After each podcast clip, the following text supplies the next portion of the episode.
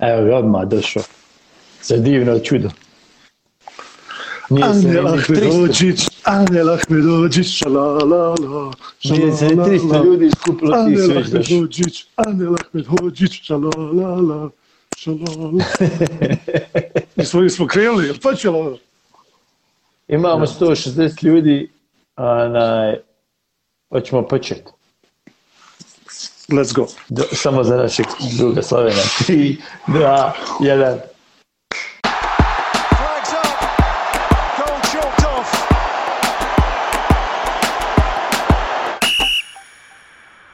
Pozdrav svima i dobrodošli u još jedno live, večernje, noćno, kasno, poziv u ponoć, 98. po redu izdanje podcasta Offside. Večeras nismo pobjedili, loša vijest, dobra vijest je da smo uzeli uh, bod u Ukrajini, u stvari dobra vijest je da smo igrali odličnu utakmicu u Ukrajini i to je prilike početak ovog Offside-a iću.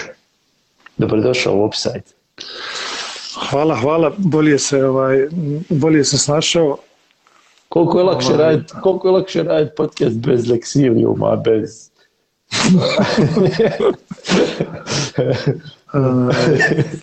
Super, super je, super je, ovaj, znaš šta, kad sam, kad sam, e, kad smo primili onaj prvi go, pomislio sam, ako ovo preokrenemo, ako uspijemo preokrenuti, ovo će biti naša najveća pobjeda, ili barem u rangu s onom protiv Slovačke, u Slovačkoj. S obzirom na, na, na situaciju, jel, na važnost utakmice i na sve. Znači, negativan rezultat, preokret, to sve. I kad smo dali, u stvari kad smo ono počeli stvarati šanse od 30 i neke 5 i 6 minute, tu sam prvi put osjetio u toliko utakmice, pa čekaj, ovo nije uopšte nemoguće. Da. Kakav je tvoj doživljaj bio? Znaš šta je, sad vidim puno komentara je bod i, i tvoj komentar je da je, da je preokret bio najvažniji i bla, bla, bla. U principu meni ovdje rezultat nije toliko važan. Ono što je na mene najveći utisak ostavilo je to da smo odigrali još jednu normalnu utakmicu. Da tako kažem. Dakle, prva stvar, pripremili smo dobru utakmicu, odnosno selektor. Ja se ne slažem, ja se ne slažem. Izvini, ja se ne slažem to jer mi smo počeli dosta loše utakmicu, počeli smo utakmicu sa veznim redom koji je bio totalno neizbalansiran. Doćemo do toga. Totalno izbalansiran. Pa ne, ne, do možeš toga. da sam da odlično pripremio. On je Ali- odlično ali izmjene pazi, napravio. Ne, ne, ne, ali pazi, dobro, dobro, ne možeš, ne možeš, ušao si utakmicu bez Pjanića, bez Cimirota i bez Radeta Krunića. E, Krećeš sa, sa, sa igračima koji su ti ipak unutra duže nego što su ti Prcić i, i, i Sarić i da sad ne nabrajam ko su ostali vezni bili. Nekako mi je logičan bio sastav. Pogotovo Meni što su, nije što za- su za- tako odigrali. Ja. Men, meni bi bio logičan da je bio bilo koji drugi e, vezni igrač osim Adija Nalića. Jer Adi Nalić nije, nije šestica, nije ospica. Razumiješ me? On, on, je više on, on je desetka klasična, nažalost mi ne igramo s desetkom, i onda shvatam da se traže te alternative i, i mjesto za njega. Međutim, ako već imaš Prcića koji ima tu prednu poziciju, stvarno uz tvoje riječi, Saša, ti ovo uvijek potenciraš. Jeste, Ako jeste. imaš ja desnog beka, uvijek je bolje stav desnog beka nego naći zakrpu tu.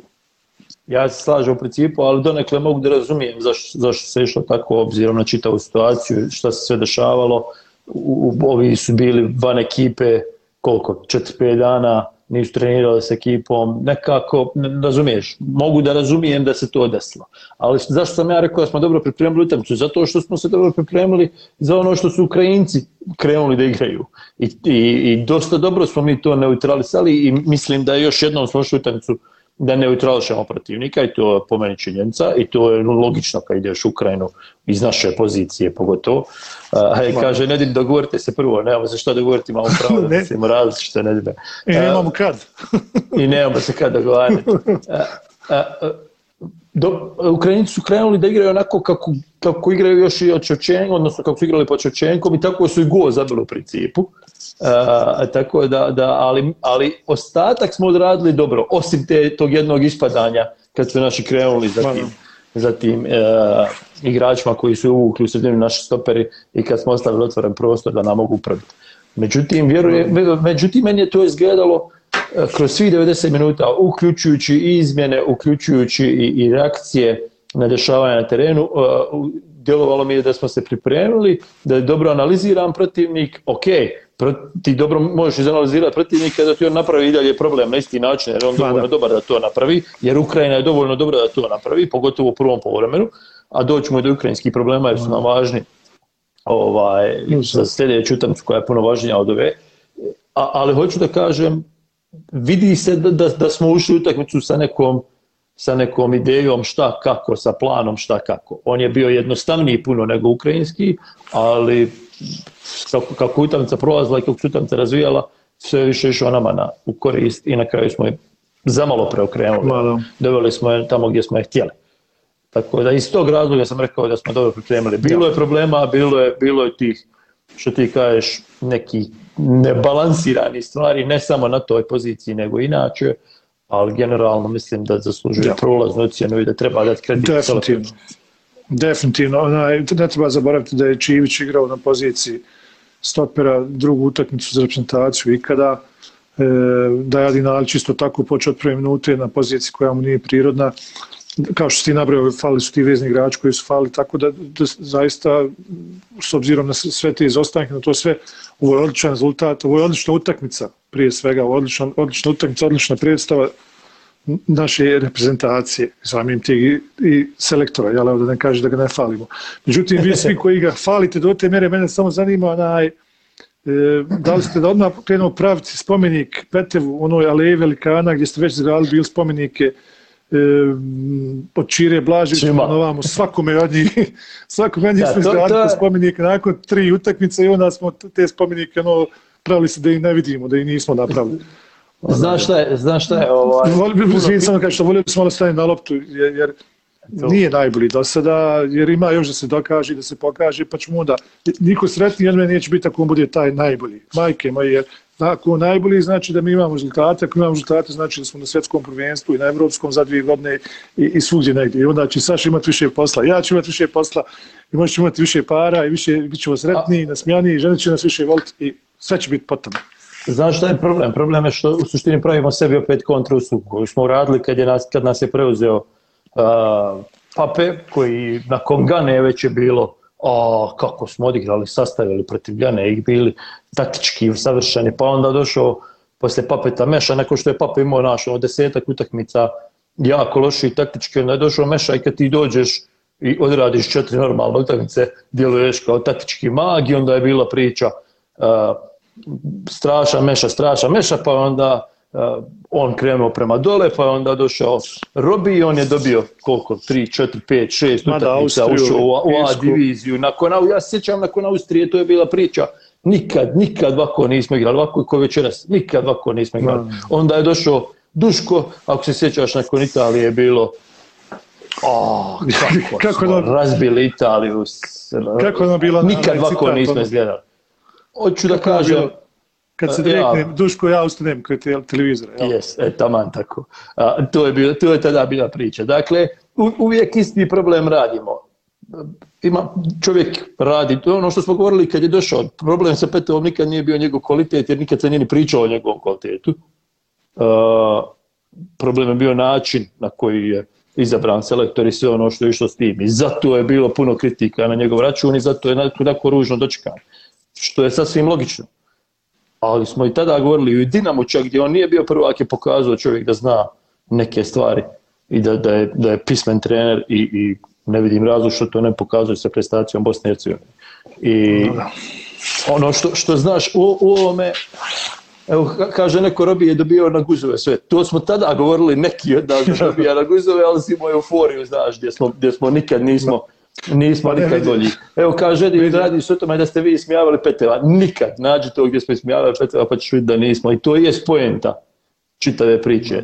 Do sad smo dobili jednu utakmicu i izgubili jednu utakmicu, što je pozitivno, ako se ne varam, je tako, Danske smo, pardon, od Francuske smo izgubili dvije utakmice, ali eto, tu smo odigrali dosta Jed... dobro. Da. Ne, ne, nego ukupno dvije smo izgubili od, da, od Danske i od, i od Francuske. I, A, da, da, da, to, je, to je pozitivno, i, ali i dalje smo u izgradnji toga i pustite čovjeka da radi i pustite čovjeka da vidimo je li najbolji i, i ovaj, pustite, nemojte da opet napravimo sebi cirkus i, i ovaj, i da, da napravimo to da, da nakon 10 deset utakmica bude najgori na svijetu. Što će se desiti ako, ako, ovako, ako ovako nastavimo. Tako da, uh, ovo, ovo što ljudi govore da smo izgledali ozbiljno dobro uh, i, i, i dobro organizovano, ja se slažem. Bilo je, bilo je problema, bilo je grešaka. Samim tim da smo primili go iz njihove akcije, kao što sam rekao, koja je onaj, uh, koja je iz učbenika ukrajinskog ono, nacrtana, uh, je problem, međutim i, način reakcije odbrane i sve to je problem, ali problema mora biti u svakoj ekipi i, i jel tako? Ne možeš da ne primiš. Ma, ma naravno, naravno. Ne, vidi, ja sam, ja sam ostao iznenađen povlačenjem Ukrajinaca nakon, nakon vodećeg gola. Imao sam osjećaj da, su, da se ono kao zadovoljili samo, znaš. To, to je sad ćemo i ovo nekako izbalansirati, nešto ono, nije se povuk, znači čisto fizički, dobro, mi smo, počeli, mi smo se razigrali, mi smo sebi došli, što se kaže, nakon tog pogodka i, i, i nakon ti prvi 20-25 minuta, ali onaj, dobro, hvala im, hvala im na tome.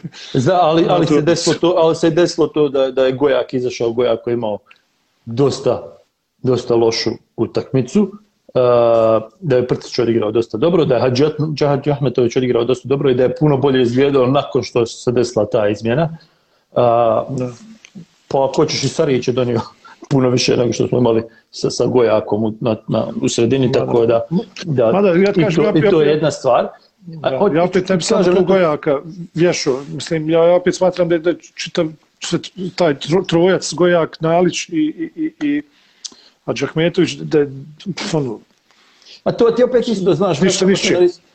Vraćamo se na istu priču. Ne možemo čovjeku reći, ok, odigrao lošu utakmicu, to ne znači da nije, da nije ovaj, kaliba za reprezentaciju, o tome se da sad no. raspravljati, o njegovoj karijeri, sve, sve, sve sve je to u redu. To ti ono što znaš, kad odigramo loše, svako ovdje u komentarima je, eh vidite da nam ne treba Pjanić, vidiš da nam ne treba Džeko. Večeras 90% komentara, e da je bio Pjanić, kako bi ovo sad izgledalo. I uvijek se vrtimo oko istih stvari. Dajte da, da analiziramo utakmicu po utakmicu, odnosno da analiziramo koliko napredujemo ili ne napredujemo i tek onda ćemo moći napredovati u stvari. Tako da, to, to je ta priča. Uh, ono što si ti govorio o Ukrajini, to je recimo zanimljivo zato što jasno je da je sljedeća utakmica s Ukrajinom važnija, jer nama trebaju tri boda iz te utakmice da, da sami o svojoj osobini odlučujemo i protiv Finaca, je li tako? Uh, očito da ova, ova Ukrajina ima neki psihički problem. Ako si gledao protiv Kazastana, ako si gledao protiv uh, Finske, ako si gledao golovi koje primaju su principu ono što smo mi napravili u prvom povremenu kad upada im lopta u peterac, kad oni padaju, klizaju, ne znaju njeni kako reaguju i tu uđu u neku paniku i ta panika im totalno razbije. Oni u drugom povremenu, ok, povukli su se i išli su na kontranapade, ali oni, njihova se igra ova o kojoj smo govorili iz učbenika totalno raspala. Ništa od onoga više nisu radili.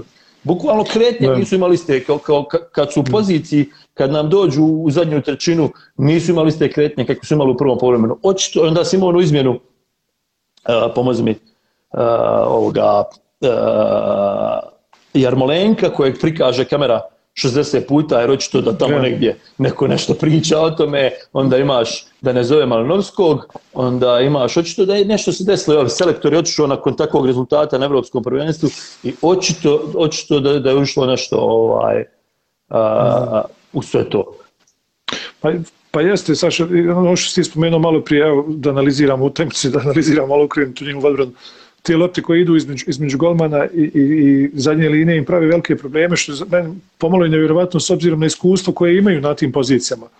Gdje imaju golmana od 37 godina, gdje imaju dva stopera koji igraju, jedan, barem jedan od njih u Šahtaru, to znam 100%.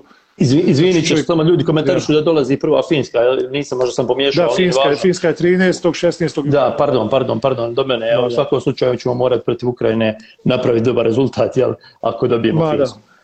Ma da, moramo vidjeti oba utakce, to je tako.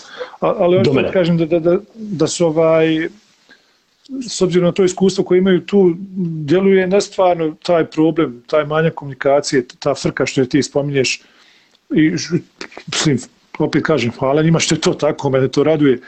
E, isto tako smatram da, da, da ovo što smo igrali sa Džekom dosta poučenijim, naravno rezultat je utjecao na to. I, i taj vezni red opet se vraća na taj možda manjak sigurnosti i, i rutine u veznom redu koji smo imali od prve minute. Baš doveo do toga da je Džeko morao se vraćati po lopte i kreirati i, i stvarati. Naravno da je mogao da stiže jeli da završava te napade.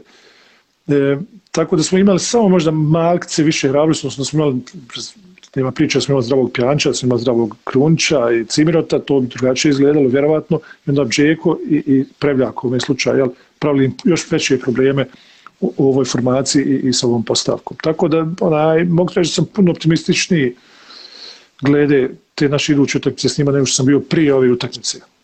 Par komentara, dakle da, mislim da mislim mislim da da mi moramo dobiti obje utakmice jer, da da ne da, da odlučujemo sami o svojoj sudbini, jel, jel tako ako da. Francuzi imaju- sa Fincima. Ja. A u međuvremenu Ajmo računati komentar- malo. Ma ne trebaš Da. računati šest bodova i nema, nema šta računati. koji vi. Mada će teže biti igrati ovu utakmicu koja dolazi, ali ja se nadam da ti njihovi problemi bi nam mogli uh, biti prednost. Uh, Mustafa kaže, Džeko malo povući sredinu o, na to što si ti govorio, prepostavljam.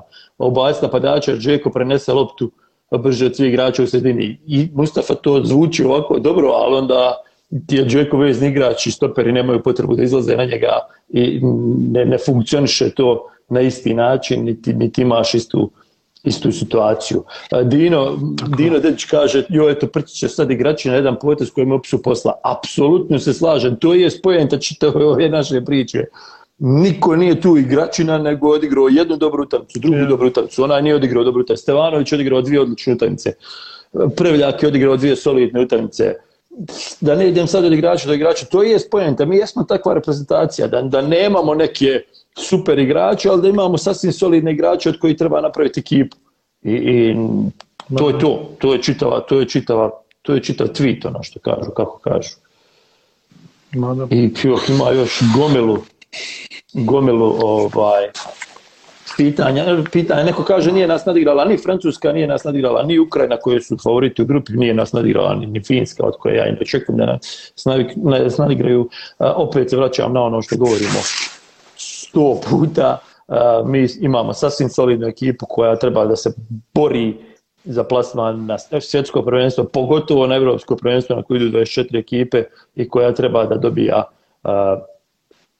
da dobija ovakve utakmice ne ovakve utakmice, nego mislim utakmice koje, koje, koje, a, a, u kojima se boriš za, za nastup na velikom takmičenju i to je ta poenta. Mi smo i sa Holandijom odigrali sa drugim selektorom sasvim solidno i sa Italijom sasvim solidno i sa, napomenu mi, Poljacima kući, pa si odigrao dobru utakmicu sa Robijem protiv Italije, protiv Austrije, dakle Ma da. nije Ali to ako ona se- priča da ne znamo.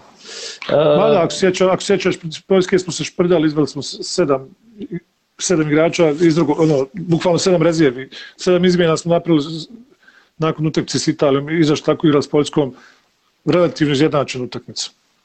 Da, upravo. Izgubili jesmo, smo ali bilo je- je, ali smo i vodili, jel tako, jel kako je bilo? Ma da, pobjeli smo A, 1-0.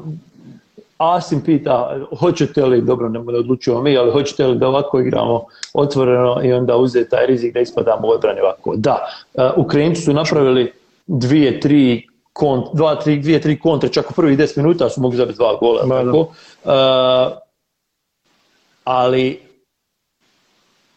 to je rizik kojeg uzimaš kad gubiš 1-0. Taj rizik Ma da. nismo uzimali na 0-0, nego smo igrali drugačije, a kad smo već gubili 1-0, sasvim je sasvim je logično da, da preuzimaš Ma da. da, da preuzimaš taj rizik i po meni je to po meni je to Pa- normalan potez. Ja. E, Kad već pričamo o odbrani, pričamo o tim rizicima, vidim dosta ljudi komentarši Čivića i većina je negativnih komentara o njemu. Ja opet smatram, ja, ja sam prvi bio kritič, kritičar njegov, neki njegovih ranijih učinaka u reprezentativnom dresu, međutim on je vidio utakmicu odigrao sasvim solidno. S obzirom na poziciju na kojoj je igrao, s obzirom e, na, na trio u kojem je igrao, ne smijete zaboraviti da on ovu utakmicu odigrao sa dva dječaka koji ovo, ne- ovo bez ikakve uvrede, ali dva dječaka koji jedva pričaju naš jezik. Kako je to izgledalo, ta komunikacija, to ja ne Komunikacija znam. Je- Razumiješ, ima, jer tu, te, te stvari, ti mehanizmi, znači te stvari koje ono, kad kaže, ono, zna- znaš, znaš gdje ga imaš. I ovdje, ovdje on definitivno nije znao gdje ima ovu drugu dvojicu. U ovoj utakmici je stvari- važno, izvini, u ovoj utakmici je utiču važno kad već pričaš o Čiviću, on je imao loptu u nogama puno više recimo nego u Kazahstanu. Ok, njegove odluke nisu jednako dobre kao što su odluke ovaj, Ahmedhođića u Kazahstanu bile većinom, ali očito su oni ciljali na to da Čivić ima loptu u nogama i dalje to, do, to nije bilo toliko grozno i katastrofalno. Jeste i zaspao kod gola, sve ok, ali, ali sve je to sastavni dio igre. E, izmjena Kovačevića, Ića, odnosno ulazak Da. Kovačevića na kraju. E. Kad već mi smo ti koji traže loše strane, e, rekao bi da je to možda jedini loš potez po meni. U tom trenutku praviti Jeste. izmjenu, ok, jeste umoran Kolašinac, umoran Čivić, daje malo e, prebacit, e, sve je to u redu, ali, ali ovaj, u tom trenutku ulaziti igrač koji je na tu poziciju koji je ono ne, nije unutra, nije u utakmici i Ma. ovi napadaju, ne znam, po meni to nije bio najbolji potez. Pa bio je hrabar potez, ali kao što kažeš nije baš najbolji u tome trenutku tako odigrati. Moglo se tu, moglo se to šta drugo, mnogo šta drugo izvesti, da, da, bez da se ne pomjera. Jer, jer pomjeraš Čivića s njegove pozicije gdje je igrao 91 minutu i sad treba da ga dižeš, da ga puštaš, skaže niz livadu, znači da ti igra tog wingbacka, a crko je čovjek. Razumiješ? Znači, to je ili ostalo mi donijelo- tu ili stavi neka... Taj To je ostalo mi donijelo priliku za, za njih slobodan udarac u zadnjoj minuti kad njih dvojica nisu ovaj, kad njih dvojica nisu morali Ja, nisu mogli da se razumiju. Ja. pokušavam da pratim pitanja unaprijed, uh, ali je malo teško jer Spominju, vi- vi- vidim neko spominje Stevanovića, dok ti upritiš pitanja, mogu sam reći to da, da je Stevanović u stvari prototip igrača kojeg voli svaki vezni igrač. E, ja mislim da igrač kao što je Miralem Pjanić uživao da ima onako krilo kao što, kao što je Stevanović, znači čovjek koji je uvijek tu, koji se uvijek nudi, koji uvijek nudi dubinu. Znači igra okomito, do potrebe im jel izraz selektora u 21 selekcije koji nam je bio gost. Tako da, da jako zahvalan igrač Stevanović, međutim, nažalost nije napravio karijeru koju je i mogao i trebao, ali bože moj, nije ovo što sada radi, nije loše. Veliki Ja, pozdrav to- za mog prijatelja Emira. prelet neka pitanja. Hadži Kadunić je bio najlošiji danas, puno riskantne igre po meni. Ne slažem se s tim da je bio najlošiji danas, jeste bilo puno riskantne igre, ali ona je bila čisto posljedica dešavanja na terenu. Uh, Mirsad Hođić, poredite prijateljsku utakmicu s Bajevićem sa ovom utakmicom večeras gdje se igralo na nož, ne poredimo, nego nabrajamo gdje smo igrali protiv kvalitetnih ekipa, kvalitetno ništa ne poredimo i ne, ne vidim nikakvu ovaj, Koje su prijateljske utakmice bile? Ma, mislim, vjerovatno na, na Francus, na, pardon, na Italiju, Poljsku i Holandiju, koje Dobro, Liga. Liga, Liga nacija, ali hoću da kažem, Ja, da mislim istim i za mene su prijateljske, ali, ali ne poredi niko te utakmice, ne govorimo o kvalitetu naše ekipe, da, da je Pa da. kvalitetna dovoljno da se suprotstavi takvim ekipama. Ja, Tako a, da. mislim, ro, ro, ro, robio smo izgraditi spomenik na bazi tih utakmica. Dobili smo izgradili spomenik na, na bazi i dvije pobjede na Sjevernom Irskom, koja nam je pogodila koliko? Sedam stativa u, u dvije utakmice. Da. E, dobro, čekaj da vidimo još. Još tu gasio sam pitanje, ništa više ne dolazi. do, dolazi, nego pokušavam da pohvatam. E, ništa bez višće.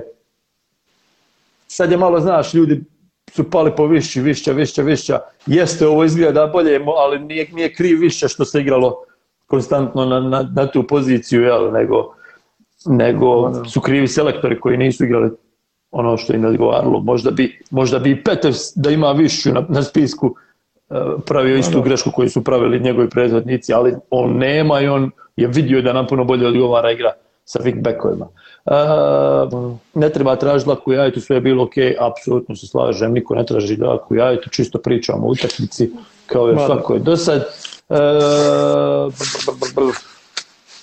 čini se da igrači više poštuju Peteva nego njegovog prethodnik- prethodnika. E, pre, u suštini sam htio pas, po, da spomenem pitanje e, koje neko, nisam sad upratio ko, gdje se Petev puno više raduje i puno je emotivniji nego ostali. To je po meni sasvim logično nakon, nakon jel, načina na koji, na koji je primjer u BH, BH javnosti i očito da ima neprijatelje, nisu to Čak ne ne bi rekao da su to njegovi neprijatelji, nego više su neprijatelji generalno saveza i onda on tu Ma da. nekakva, nekakva kolateralna šteta, ali, ali sasvim je logično da on to, u toku to ulazi u tako ulazi u, u utakmice. I, i čak i ovaj odnos koji ima sa igračima rekao bi da je da, da je prirodan i logičan jer, jer kad imaš ovakvu situaciju da, da imaš osjećaj da je sve protiv tebe a da si svjestan da možeš onda se a, onda se stvara unutrašnja nekakva energija i pozitivna, pozitivna atmosfera. O, dosta ljudi spominje prvi gol, Šehinu, reakciju.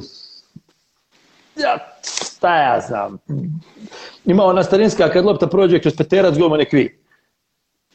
Ma, Ali... ne, ne, to sam htio da kažem, ono, ja mogu shvatiti da, da smo mi primili takav gol, da smo imali taj problem.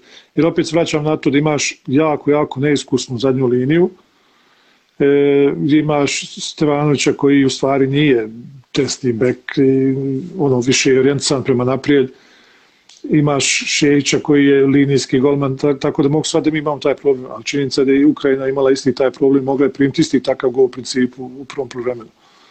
Tako da mislim, te, te slopte jako nezgodne i tu stvarno moraš, moraš imati tu igranu zadnju liniju da, da te stvari mogu obraniti. Protivno, da. Tu, tu problem nastaje u zadnjih 5 metara terena. E, neko kaže jesmo li se trebali povući, prepostavljam, nakon e, prvog, nakon na našeg gola, je li tako? E, kaže da su ESPN-ovi komentatori rekli da smo trebali nastaviti napadati. U principu ne mislim da smo se mi tu povukli nešto da branimo, prije da smo se povukli jer jednostavno tako je utamca ponesen i Ukrajina Ma, se da. postavlja isto kad ima 1-0 na semaforu i kad im je 1-1 10 minuta do kraja. Normalno da i oni krenu da uzmu loptu, da igraju agresivnije, tako je da, da, da ovaj, više je to, mislim, logična stvar utakmice. Uh, Milan Đurić zaslužuje mjesto u reprezentaciji. Ne znam. Milan pa, Đurić je svaki solidan napadač, ali, ali yeah. imamo mlađih. Ja, tako ja ste to kažem, svaki igrač koji igra eto, u Lig PC, jer on igra, de facto igra ove sezone, igra u Salernitani, u Serie A, sigurno, sigurno treba da bude tu negdje, da se vrti u nekim diskusijama i tome sam, a s obzirom na godine, kao što kažeš Saša, i s obzirom da eto, imaš ta dva upcoming igrača, jedini Prevljak mlad, Prevljak ima 26 godina, ali imaš Demirovića koji je još uvijek relativno mladi, to je ta neka budućnost. A, a Đurić je definitivno neko na koga moramo možda brati pažnju ukoliko se desi da jedin dobije žuti karton sada protiv Finske pa ne mogu igrati protiv Ukrajine. Ka, to, kažem, u, toj opciji, da u, toj, da kažem, u toj opciji bi mogao biti jeli, Ne, ali znaš što hoću da kažem, malo bazen igrača je, ako treba, Tako, pozovi ih 30, pa nek stoje sedmorica na rezervnom, na rezervnom spisku, pa ćemo ih dodavati ako bude trebalo ko što nam se ovaj put desilo. Evo.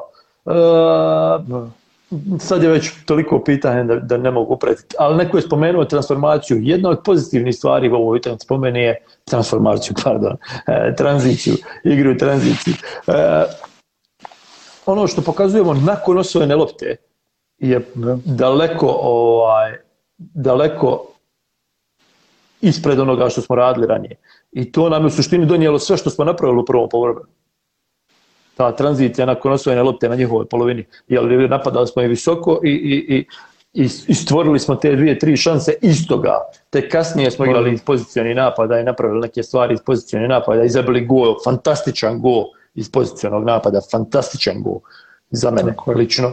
Bez, bez obzira na završnicu koja je od sebe lijepa, ja. ali čitava akcija koja je krenula s lijeve strane, jel, prešla na drugu stranu, sve iz prve, sjajna akcija, stvarno za gol i, i to treba pohvaliti, ali generalno hoću da kažem da je ta tranzicija u, u, u posvojnoj lopti puno bolja nego što je bila i da nam ona donosi ču, ono što je čudno da nam nije više donijela protiv Kazastana i da nam nije više donijela protiv slabije ekipa, ali možda se to razvija, pa ćemo tek vidjeti. Ma da. A, e, a, tek vidjeti šta će biti s tim. A, ja, ja, men, ono što, što mi se najviše svidjelo u stvari, u moru stvari koje su bile dobre je upravo taj prvi pritisak koji, koji smo igrali e, na, na momente naravno jer uvijek imaš ti neke trigere koji, koji to jeli, aktiviraju taj, taj, taj pressing visoki. Jako dobro se to radilo danas puno smo problema pravili Ukrajincima tu to je bilo i proti Kazastana međutim proti Kazastana čovjek računa da ok, Kazastan i Kazastan razumiješ, A, ali protiv Ukrajine ovakve stvari rad, to je već To je, to je jedna stvar koju treba naglasiti. Ovaj bod, odnosno ovaj rezultat, odnosno ono što smo odigrali u, u, u, u Ukrajini, za mene ima puno veću vrijednost nego ono što smo odigrali prije 3-4 dana u, u u Sultanu. Jer svaka čast Kazastanu, svaka čast ono što su napravili ovim kvalifikacijama, svakome su napravili problem. I oni uvijek naprave, pogotovo kući, skoro, skoro svakome je problem, ali nije to ekipa koja ti može biti neki benchmark koliko si ti dobar. Ukrajina je već ne, ne- druga stvar, Ukrajina je već Tako nešto je. drugo i na ovome ti trebaš gledati. A opet se vraćam na ono što sam govorio na početku, nemojmo sad od ovoga napraviti cirkus Colorado i spektakl i da smo moćni, da ćemo pregaziti, da hype, euforija, mm, to nam neće pomoći. Ova utakmica je u suštini test za onu koja će nam biti, nadam se, najvažnija na kraju kvalifikacija. Ja. Tako da, eh, nju treba sada maksimalno analizirati, trebaš biti svjestan da, da ćeš igrati protiv istog trenera, protiv istih igrača, protiv iste ekipe, protiv istih uh, protiv istih njihovih mehanizama u igri, tvoj, sa tvojim istim mehanizmima u igri, tako da, da bit će toga puno što moraš promijeniti da bi dobio ovu utakmicu. Jer si kvalitetom lošiji od Ukrajine. Evo. Tako je. Neko je pitao za kartonirane igrače pr- protiv Finske. Ja mislim nemamo nikoga sa dva žuta. Imamo, imali smo prije utakmice, imali smo Džeku i Gojaka. Sa pojednim ovom, ovoj su utakmici dobili Čivić, Prevljak i, i e, Hadžikadunić, je tako? Tri žuta. Da, na početku odmah hoću kad Tako da, ima, mada, tako da imamo, pet- imamo, imamo pet igrača sa, sa pojednim žutim, ali svi, svi su dostupni što se kartona tiče. Međutim, to što možete žuti googlat- karton. Ma ja ne mislim ja to čisto tako iz, da pokažem da iz glave te, te podatke. Znam, mislim da vrijeme, je, puno ljudi pominje Puki, Puki, a vrijeme je da Puki jednom ne zabije protiv nas. Ne, nema Darka Todorovića na spisku, tako da. Nećemo praviti Vidim- kornere ni... Ja, vidim, imam pitanje za, za Turkeša, Aldina Turkeša, jednog, jednog mladog centarfora, jel, up, upcominga. E, iskreno da vam kažem, znam da, da se povrijedio, međutim, od, nakon te povrede sam ga skroz izgubio s radara, ne znam, nisam siguran da li se vratio nakon te povrede, da li, da li počeo igrati ponovo. Mislim, To je ona bila povreda operacija. Da, da, da tek se vraća. Ma da, Mislim taj da se tek da počinje vraćati vraća. trenirati, ali... Tako da, da to ćemo pričati o redovno njemu za, za mjesec dana, ono, mislim da je malo malo ne, neozbiljno. Ali, opet kažem, nije bitno da li će to biti Milan Đurić, ja, ja se uopšte neću bunti ako na sljedećem spisku ne bude Milana Đurića. Nego samo kažem da ga treba uzeti u obzir. Isto tako, neće se bunti ako to bude Alin Turkeš mjesto njega, jer, jer ne odlučujem ja to. A da hoću da kažem, te, te igrače moraš gledati s, s kim i poređuješ. Naprimjer, vidio sam neko pisao što ne igra Menalo lijevog, lijevog wingbacka. Ne može Menalo igrati lijevog wingbacka. Ne može, kad imaš Kolašinca, tu ne može Menalo igrati. Svaka čast Menalo, dobro je krilo u formaciji 4-2-3-1, može se koristiti u 4-4-2, može čak u stvari u 4-3-3, ali to je to. I, i s tim ga možeš porediti. Ne možeš ga stavljati, ne možeš izmišljati nešto. I Miro da nije ovakav igrač, uliko zahvalan igrač ko što jeste oblika radice, ko, ko, što jeste, ne bi mogu raditi ovo što radi sada mogu bi zakriti jednu utakmicu nekada, ono, ali pored, ali pored Kalešinca prizivati Menala, ono, neozbiljno to. Ma da. I generalno sada pričati to daj ovog, daj onog, daj ovog, to nam je Ma nekako da. ostalo, uvijek nam je to da daj koga još na Ma spisak. Spisak je manje više Ma bara bara, jedan, drugi, treći igrač. Uvijek treba, po meni uvijek treba biti igrač iz Liga peticije, ako mogu pomoći iskusniji igrači, sve je to u redu, ali, ali ne, neko je spomenuo Stojana Vranjenića, vidim da ga Džemil opet spominje da, da ste javio negdje da, da da i dalje je zainteresovan za igranje reprezentaciji. U principu, po meni i dalje treba na tom spisku biti igrača iz Premier Lige, Stojan Vranjeć najbolji strelac Lige, evo, uz Bilbiju, evo, smjenjuju se, međutim, ja ne vidim gdje, gdje i kako bi se uklopio Stojan u Ne, o, o- ovoj U formaciji, ovoj formaciji ne može igrati. Ono, da, ne može. Isto neko pitao... ozbiljan odgovor, ja. Mada neko je pitao, ono, Đur, kao Đurić ne može igrati pored Džeke, pa naravno ne može, ja govorim kao alternativa Džeke, ako Džeku, jer ima jedan žuti karton, jedin, možda moraš imati neku rezervu za njega, za ne daj Bože, ako dobije drugi protiv Finjski. Samo to. I neko spominje Bešće isto, kao vid- vidjet ćeš Bešće na idućem spisku. Pa ja, ja bio sretan da Bešće bude na idućem spisku. Da dođe igrač sa 50 plus utakmica u reprezentaciji i, i u, u takčarskoj formi. Ko ne bio sretan? Ma da. E, uglavnom, puno je ti sad igrača koje možemo nabrajati, koji bi se možda uklopili, koji bi možda iskočili, koji bi ovo, koji bi ono, mogli bismo naći puno pozitivnih i negativnih strana za puno igrača, tako da ovaj, sad je to, pogotovo u ovom trenutku, tek nakon utakmice iluzorno, jer u principu ti opet pripremaš dvije nove skroz drugačije utakmice ovaj, i, i ko zna šta, šta. Da, da. Znaš šta, jednu stvar koju trebamo, trebamo naglasiti, koju smo mi govorili kad, kad je selektor, kad je Pe- Petar doveden za selektora, on je u Dinamu i u Bugarskoj pokazao da je, te, i čak kad je vodio Ludogorec, to smo govorili, da je jedan od, od, od trenera koji radi na sebi, koji radi na ekipi i koji analizira i svoju ekipu i protivnika i koji priprema ekipu za svaku utakmicu posebno.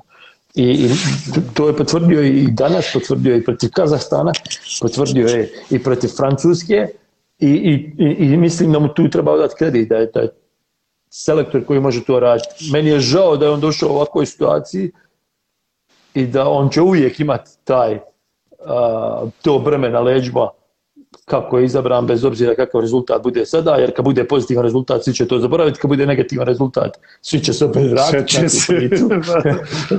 I tako, tako znaš, ovaj, u krug se vrtimo što se toga tiče. Uh.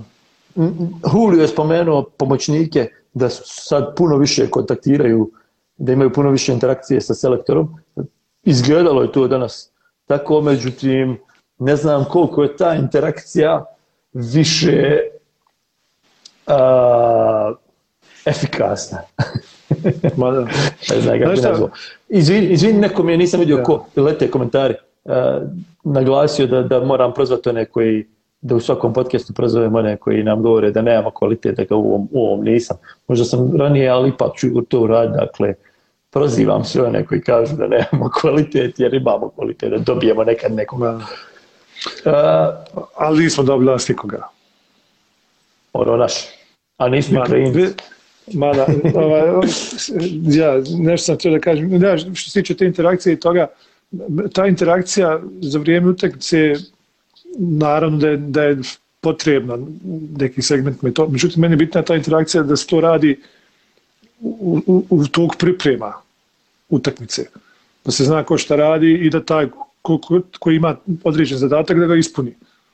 A sada da li će neko sjeti i šaptati selektor je, vidi ovoga, pogledaj ono, znaš, zatvore ovo, zatvore ono, ili ne, to, to mi ono, uslovno rečeno manje je bitno. Jer, znam sam kao trener, na primjer, ako imam trenera golmana koji, koji radi svoj posao, ja ne moram voditi računa jel moj, jel moj golman zna se baciti u desnu stranu ili ne zna, on to mora znati, ima čovjeka koji radi sa njim, neće, neće ja voditi brigu oko toga. Ne možem doći reći, nismo trenirali to.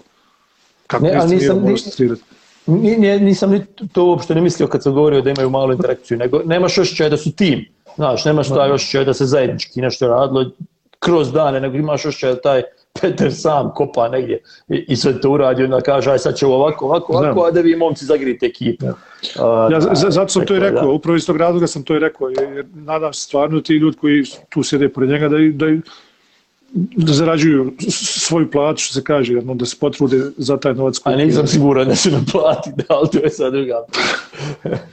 Da, du- bile, su, bile su duple premije protiv Kazastana, tako da možda i ništa. ne igraju igrači za premije, kako su govorili neki jadali. Dobro, a, može li se Radovca gurnut? A, sto puta smo pričali o tome. Kažem, ja volio da imamo iz, iz, iz premijer lige puno igrača. U ovom trenutku se Radovca ne može gurnut kad čovjek ne igrao za njih. Koliko? Tri, četiri kola. Neće ne igrati, vjerovatno. Dva je tako. Da. Tako da ne, ne. Ali dobro, sad je to samo jedno ime. Ti možeš nabrojati deset imena iz premijer lige koje se možda mogu ugurati na ovaj spisak Ma da. ugurati, jel, koje možda trebaju biti ili na nekom širem spisku i mislim da bi to dobro bilo za našu ligu. Jel, a dobro, to je sad opet druga tema, da se ne vraćamo. I, ja, ja, da ti sam kažem, ja sam ovo pitanje shvatio krajnje provokativno jer došlo je jedno, od jednog našeg vjernog slušalca i gledalca i čovjeka koji znam da prati Premier Ligu Bosne i Hercegovine. Tako da, da, da, da, ga smatram mučki, mučkim provokatorom, da, da je htio da isprovocira reakciju tvoju. Dakle, spominje općinu. Pa, pa općina, ljudi, ljudi se smiju kada tače on iz Premier Ligu, ali općina ti prototip igrača Miroslava Stevanovića. Znači, on, on, on mogu ono raditi, sad ne znam ko- da li mogu raditi, naravno ne mogu stvar raditi onako kvalitetno kao što to radi Stevanović koji ima 10 godina iskustva igranja vani, maltene. Ali to je taj prototip igrača.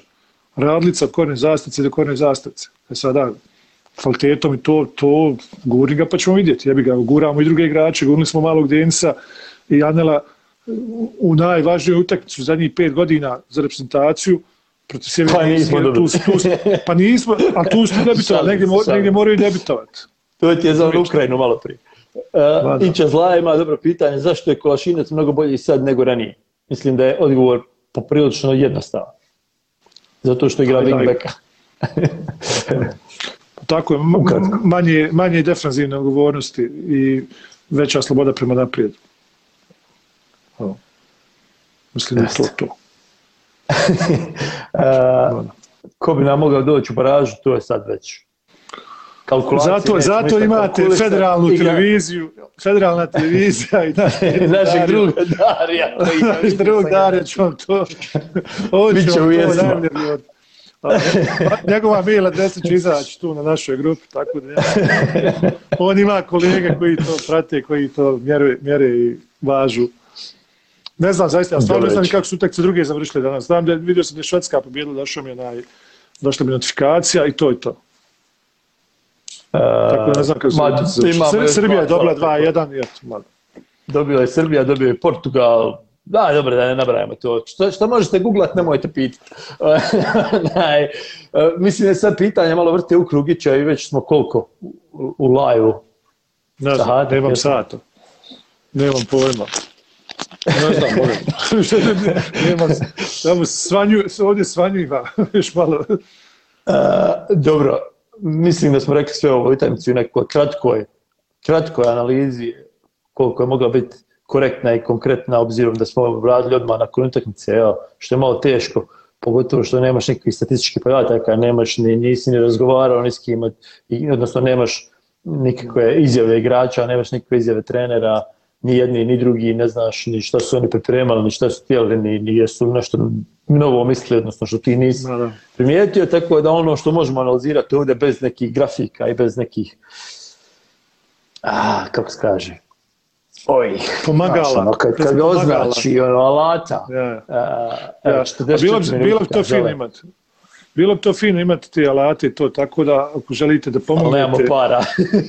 ako želite da pomognete u stvarivanju mogli tog našeg, našeg sna, pa dobro, našli mi načina. Naš, platili bi čovjeka da to drži sa strane, ovako nama više glave i da crta mi gol lijevo ga, lijevo, pomaga ga lijevo, još lijevo, lijev lijevo. E to, to. pa da, Uglavnom, kad smo kod toga, kad Postanite smo kod toga, kad smo kod toga, da spomenemo izvjesnog Feđu na Twitteru kojeg ne znamo ni ja niti, ali koji je dosta dobro analizirao, uh, ne znamo handle nažalost, ali potražite ga na našem, na Upside podcast Twitteru, na podcast Upside Twitteru, uh, Feđa je sjajno analizirao reprezentaciju Ukrajine i, i, I toga nam treba. toga. I Kazahstana bravo, prije toga, tako je, da, bravo Fele. Uh, ništa, je Ti sveć, to? ti sveć, ti sveć na file sa njim. Alafu ga ne znaš. Pa, raja. čim, čim čovjek gleda a, a, futbal raja, naši smo. Ma da, i, i dok, dok, dok, ima, dok daje sebe u te analize i to sve, znači da je... Dok zaista- daje svoj maksimum. I više od toga što kažu. Bravo. Puno Za kraj moramo zak- zin, moramo zaključiti prije zaključka. Anel Ahmedođić, majstorski gol. Ti si rekao da je majstorski gol, sve osim završnice je spomenuo, ali završ, završnica je baš Pomenuo bila. sam i završnicu, nemoj tako. Anel Ahmedođić, Anel Ahmedođić, tararara, tararara, Anel Ahmedođić. Ti zatvaraš pjevati, Anel Ahmedođić. U petak počinje koje kolo, neko kolo premijer Lige Bosne i Hercegovine, 13. čisto da nam, čisto da nam Da se vrati u... Neko je pitao tamo, ignorisao sam, ali moram spomenuti suđenje. Koliko su imali faulova u prvom povremenu? Četiri ukupno u čitavoj utakmici. Ja, Šta kaže, nismo mi puno faulova udaraju. Ne, zna, ne može se, kaže, Balkanci. Klepaju se. Jes, klepaju se, ali kad dođe pravi sudija pa svirne četiri faula. Nadam se da je naša sudijska komisija gledala ovu utakmicu, ali zna, prosto sumnjam u to. Elem, puno lakše raditi podcast ovako, jel da kad dobijemo i kad uzmemo koji bod. Pa sve je lako kad si mlad. Znaš šta je ti kad, ono, kad mi gubimo ti pustiš mene da, da, da roncam i onda dobro je ovo bio. Pa, pa vi sada, ali vidiš, ja tebe sada vadim, pošto ti ne znaš ponašati u ovakvim situacijama, kada je sve potamano, onda ja to malo izbalansiram, malo otpjevam šta ovo, ono. Uh, Dobro, ovako da zaključujemo, u petak počinje premijer, kolo, premijer, kolo premijer lige utakmicom Veleš Zrinski. Uh, odmah derbi. Odmah derbi. Kad se završava kolo u nedjelju ili ponedjeljak? Ništa ne prati. Čuće, čuće se. Čuće se. Podcast je utorak u svakom slučaju. Vidimo se u 98. izdanju. Utorak. 99. 99. Izdanje. 99. 99. Hvala yes. što ste gledali, hvala što ste svašta nešto. Svaka vam čast. Ruke, laku noć. blow to the outside.